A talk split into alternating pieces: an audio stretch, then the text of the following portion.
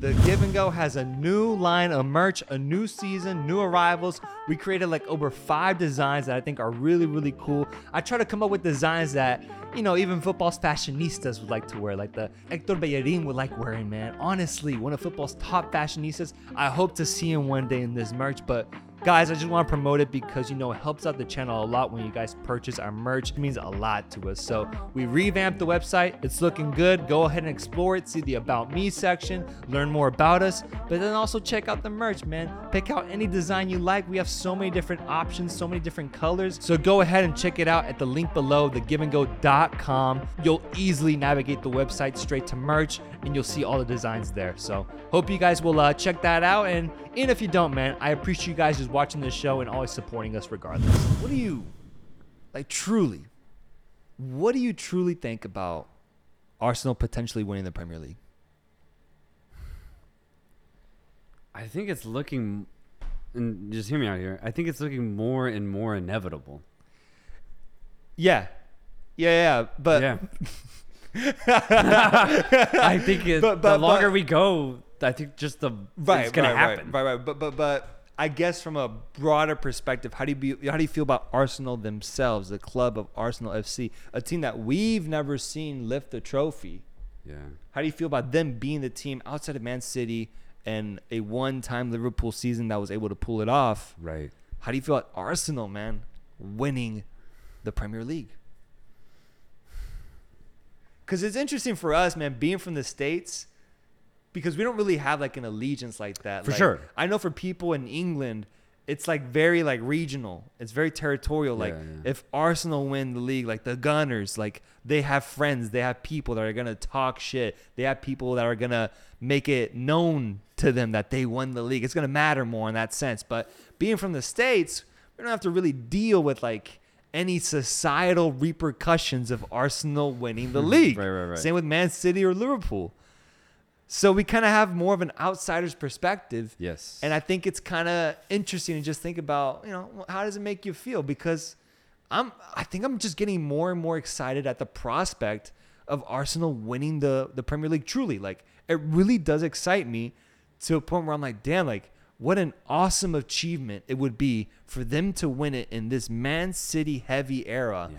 And be the second team outside of Liverpool to be able to actually pull it off, man, while playing some really amazing football. Yes. That's the first thing that, you know, fills my heart when I think about Arsenal potentially winning the title this season is a feeling of just being impressed.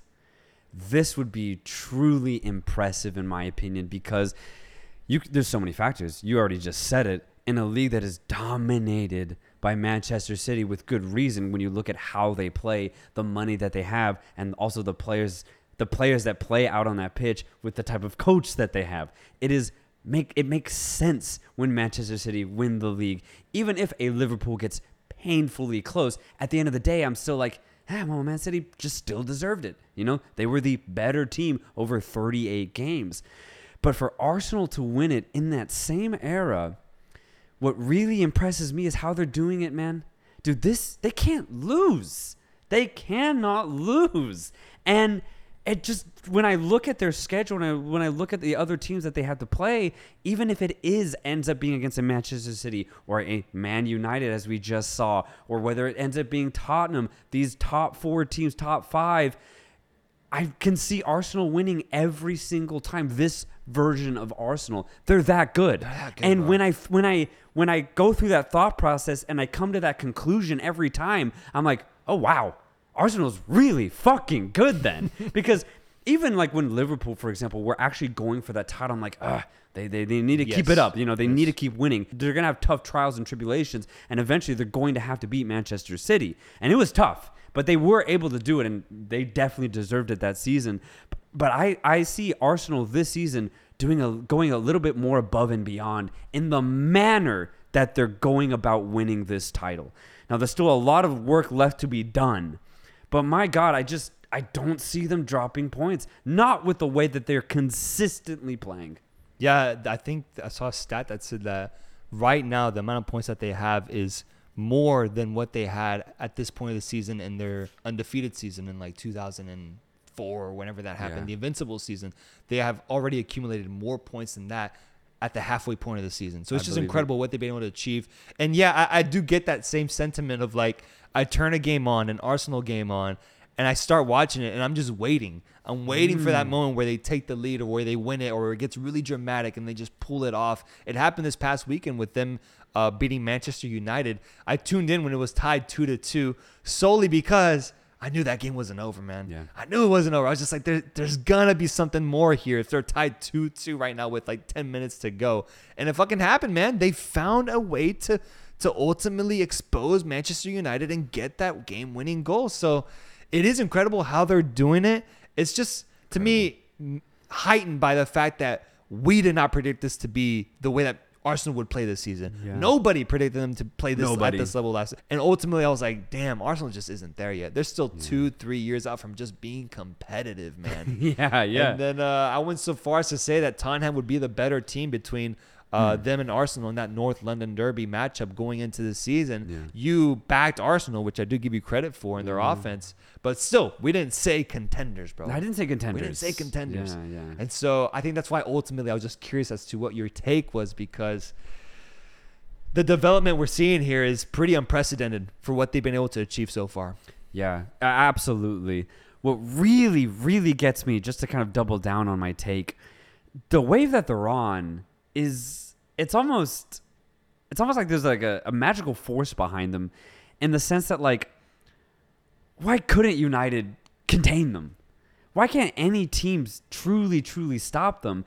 And when I see wins like this, it, it not in the sense of like the the club status, but it reminds me of Leicester. When Leicester out of nowhere just consistently won really tight games. And there comes a certain point where you reach a threshold of winning really tight games where you're just like, "Oh, this team's just going to keep winning. They're not going to stop." And nobody can stop them. They're riding that wave all the way to the title. And I think Arsenal are on that wave. I really do because as I've already said, I just don't see them stopping. And I don't know why either. You you kind of already alluded to that. We predicted them being good, possibly even top 4. I did. I had them third place. I think you had them fourth. Fourth, yeah. Um, we had them for sure top 4, but the way that they're playing isn't surprising me based off of the personnel that they have. It's the results that's really getting to me and the fact that they just nonstop win.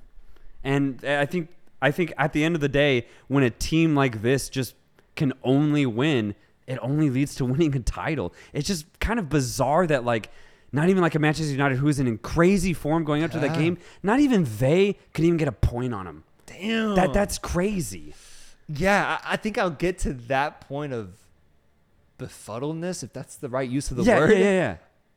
If I see them get a similar result against Manchester City. Okay. And I, I think the That's fair. reason I brought this topic up is because we have Arsenal facing off against them in the FA Cup this Thursday. Hmm. And following that, they have to face off twice in the league. Twice. Where easily, if Man City wins those two matches, they could be within punching distance of getting back into that title race. The the the things at stake will be insane for those matches. But for me, it's once I see them get three points off of Man City, that to me would ultimately do it. Just once. If they just do it one time, that would do it to me in that sense of like there's truly something magical happening here because Yeah. there's so much there's still so much soccer so much football Yeah. left to be played yeah. i'm scared to go where you're at right now Right, absolutely. One thing, uh, just hearing that though, I wish they weren't playing the FA Cup first yeah because now they can both check themselves when they play actually for the first time in the Prem. yeah I hate that. yeah yeah no good point It'd be Well- so much better if it was raw first time Premier League relax matchup. buddy relax Nah, come on, man. God so damn something that I hate is the fact that. Arsenal isn't in the Champions League this year, man. Imagine the prospect of potentially seeing Arsenal against Napoli, not even in the final, but just like in a quarterfinal matchup. Yeah. The two hottest teams in Europe, in my opinion, right now, facing off against each other, won't be given to us because Arsenal's in the Europa League and Napoli is in the Champions League. Damn. So there's a number of things to get pissed off about here, Absolutely. bud. Yeah. you know, talking about Manchester City, uh, watch. I was able to watch a couple of their games, uh, specifically the Tottenham game that was on Thursday. A replay of the match shit, week man? seven. Yeah, God damn it. crazy game first of all, just absolutely crazy game, but so entertaining, man. Yeah. just top quality football, and then a couple of mistakes just kind of written throughout it. Either way, just dramatic Premier League football at its finest. But I have one takeaway from this game that's kind of just beyond the overall aspects of both clubs. I want to talk about one player specifically that really, really stood out, especially in that Tottenham game. And I even got to see him this past weekend as well. Mahrez. Okay, actually, I have two takeaways. it's funny because when I actually let me do that one first because that, that's true. When I was watching that Tottenham game and I saw Mahrez just go the fuck off, I literally just sat back in my couch with a huge smile on my face at the end of the game. I was like, dude, Riyad Mahrez made it, dude. Yeah. Six years ago, he was a nobody winning a title with Leicester City in the Premier League. But that's how good he was. And he kind of knew that, I think. At that moment. Yeah, At that yeah. moment, he's like, I'm a fucking all star. and he never stopped. He wasn't a one season wonder or even like a two season wonder. Where we, we've seen that a lot throughout football where players are good. You know, they're really, really good or they have like a stellar season. And then after that, they'll just be good for the rest of their career. Mahrez is a star. He's a superstar just from every aspect of the game. The amount of amazing magical runs that he's able to go on simply because he has immense skill on the ball. And then you couple all of that with his ability to finish or his ability to create, penetrate, go one on one. Mahrez one on one, so fun to No, watch. actually, I liken him a lot to uh, Neymar, dude. Yeah. Like on the ball, Ooh, it's, yeah. it's it's Neymar, Mahrez, and throwing Messi when it comes to just absolute unpredictability as Yeah. to what's going to happen when they're on it. And it's that unpredictability that makes them so hard to defend because you're at their mercy. When they're on the ball coming off of a really good touch with by the way, Mahrez's touch is unreal, dude. Yeah. It's unreal the way that he just brings the ball down on that wing and immediately just puts himself in a position to be threatening to the defender. And so you're already off the back. If he gets a good touch on you, you're already on the back foot, just hoping that he doesn't damage you in any sort of way. And so it, you're just at his mercy, man. You're at his mercy. And with his skill set, just like Neymar, I think, it's almost uh, impossible to defend against if he makes the right decisions. Yeah, so perfectly said, man. You're right. I love that. He's so unpredictable, but but you add that with his ability to actually execute it. Yes. That makes him elite. That makes him truly, truly elite, and I like that. You're right. You put, put him up there with Neymar as far as like ball ability. Yeah. he's absolutely up there, and that's the realization I had. Even though I've had it before, it really settled in because he had such a stellar game. I was like, dude, like Pep Guardiola, one of football's finest coaches, decides to start Riyad Mahrez as his winger. When again, six years ago, Riyad Mahrez was worth two hundred thousand pounds. Yeah, dude. That's Man, what a rise. man. What a rise. Yeah. But again, what really gets me too is his maintenance. He's he's been at this level for 6 years now, man. It wasn't a fluke.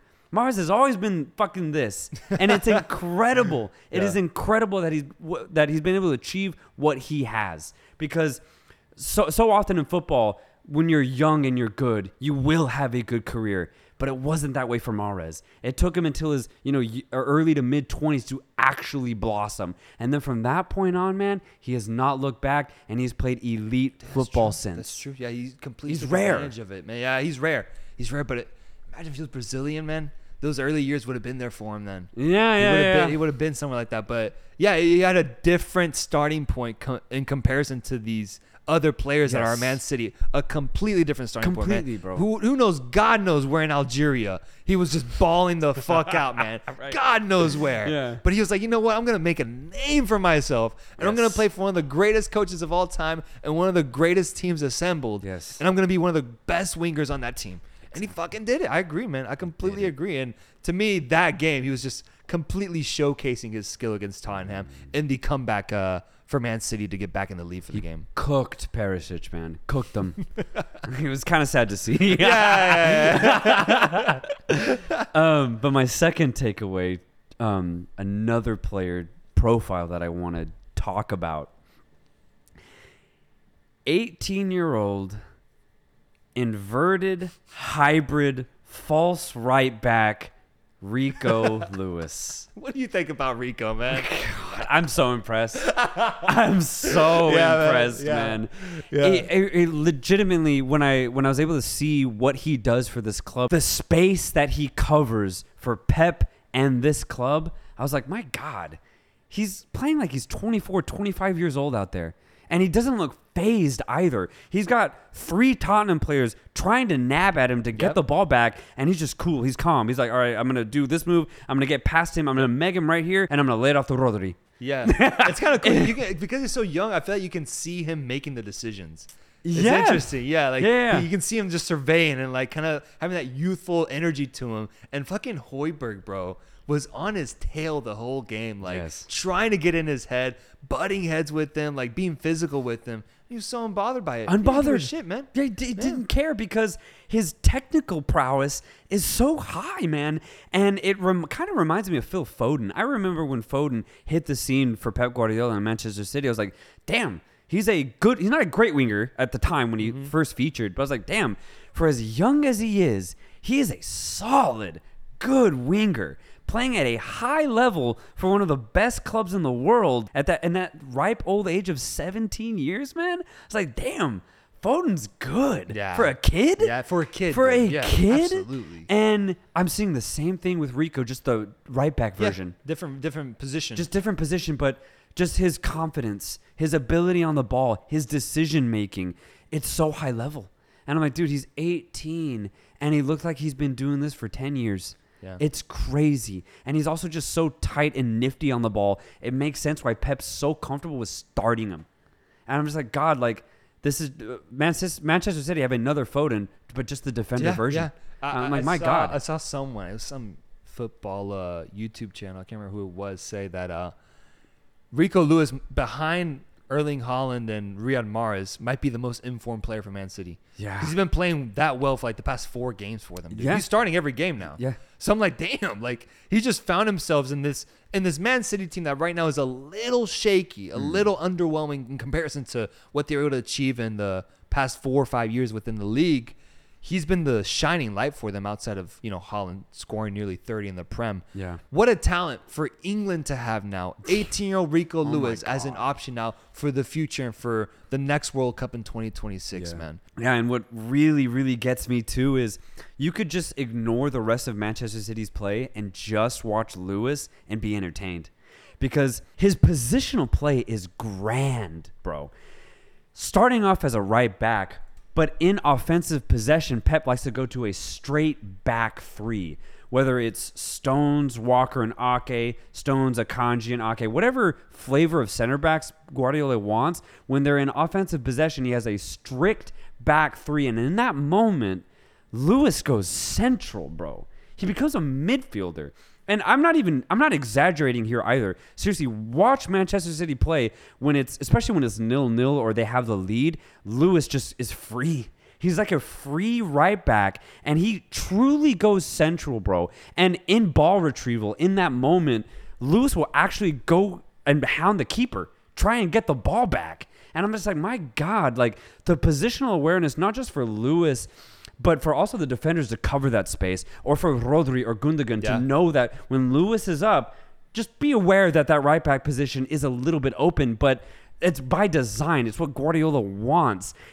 How central Lewis gets boggles my mind, bro. Because not even Cancelo, uh, for as assist Yeah. type of player he is, not even Cancelo gets that central. But I swear to you, next time you see Manchester City play, Lewis at times will be right there alongside Gundogan, Silva, De Bruyne, any central midfielder you want. He's going to be right there in offensive possession. And it's beautiful because when you see them transition into defensive possession, Lewis slots right back in that back Yeah. four, and he's all of a sudden a defensive right back. Yeah. and I'm like, God, that's so dope to see. Yeah. and he's 18, just to, just to be that confident and to have that to- awareness, man. Yeah, it's a lot to ask of, but I do think that's kind of always been in uh, Pep's like pocket. Like that's always been a thing he did. He did with Zinchenko a lot. Yes, Zinchenko maybe. I don't remember him getting as central as Rico, ye- man. yeah, yeah. But Zinchenko liked getting up top a lot and also kind of becoming like alongside Gundogan and De Bruyne at times. Like he was right up there too. That's true. Um, De, De Bruyne is.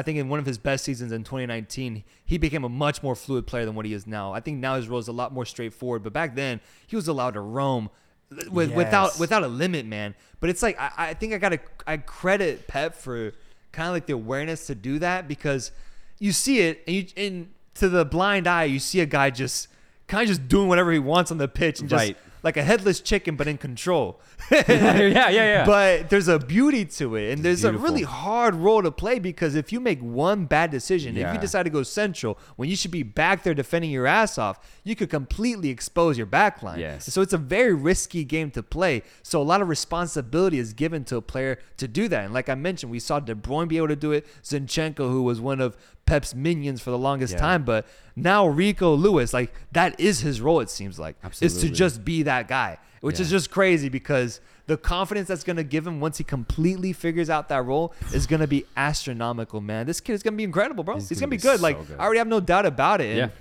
Good for him, man. Good for him, bro. good for Rico, bro. God, and what an interesting looking guy too. Hmm. I haven't seen a player that looks like him, honestly. Yeah, yeah, yeah. He looks so nimble and weak, but he's not.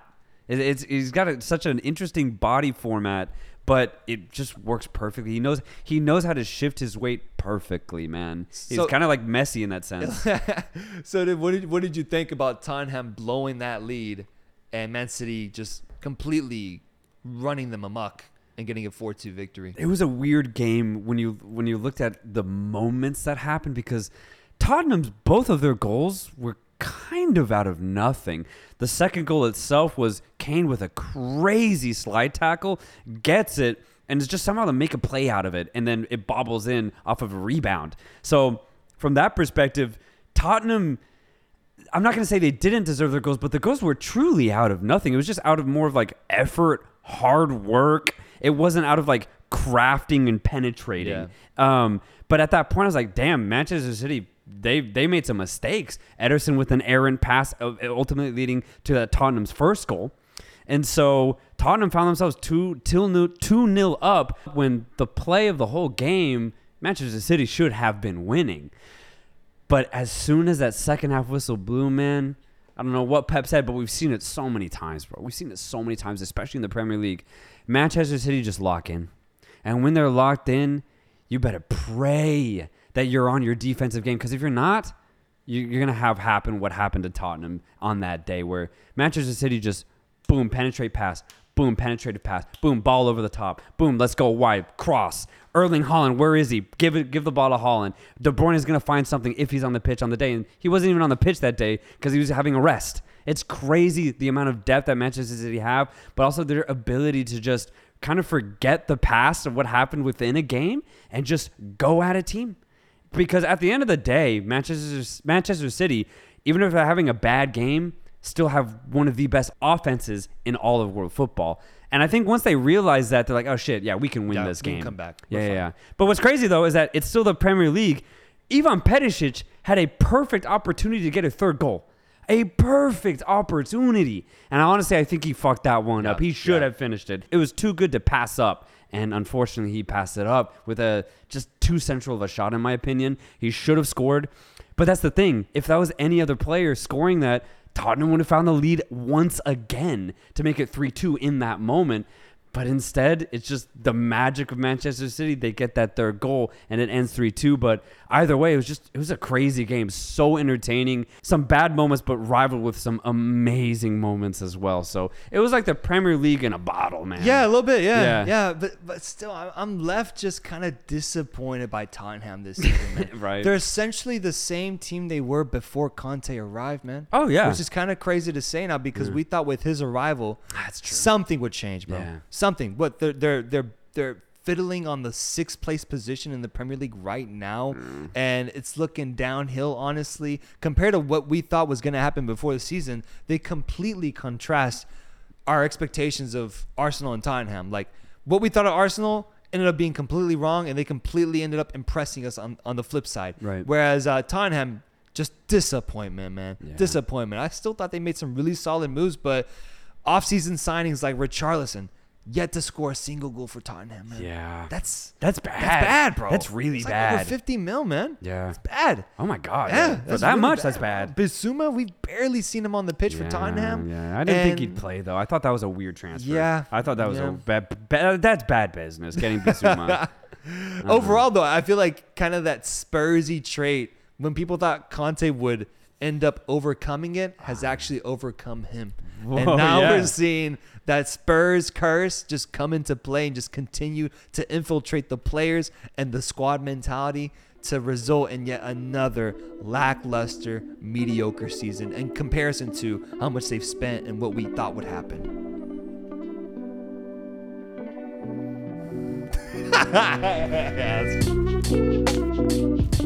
Yes.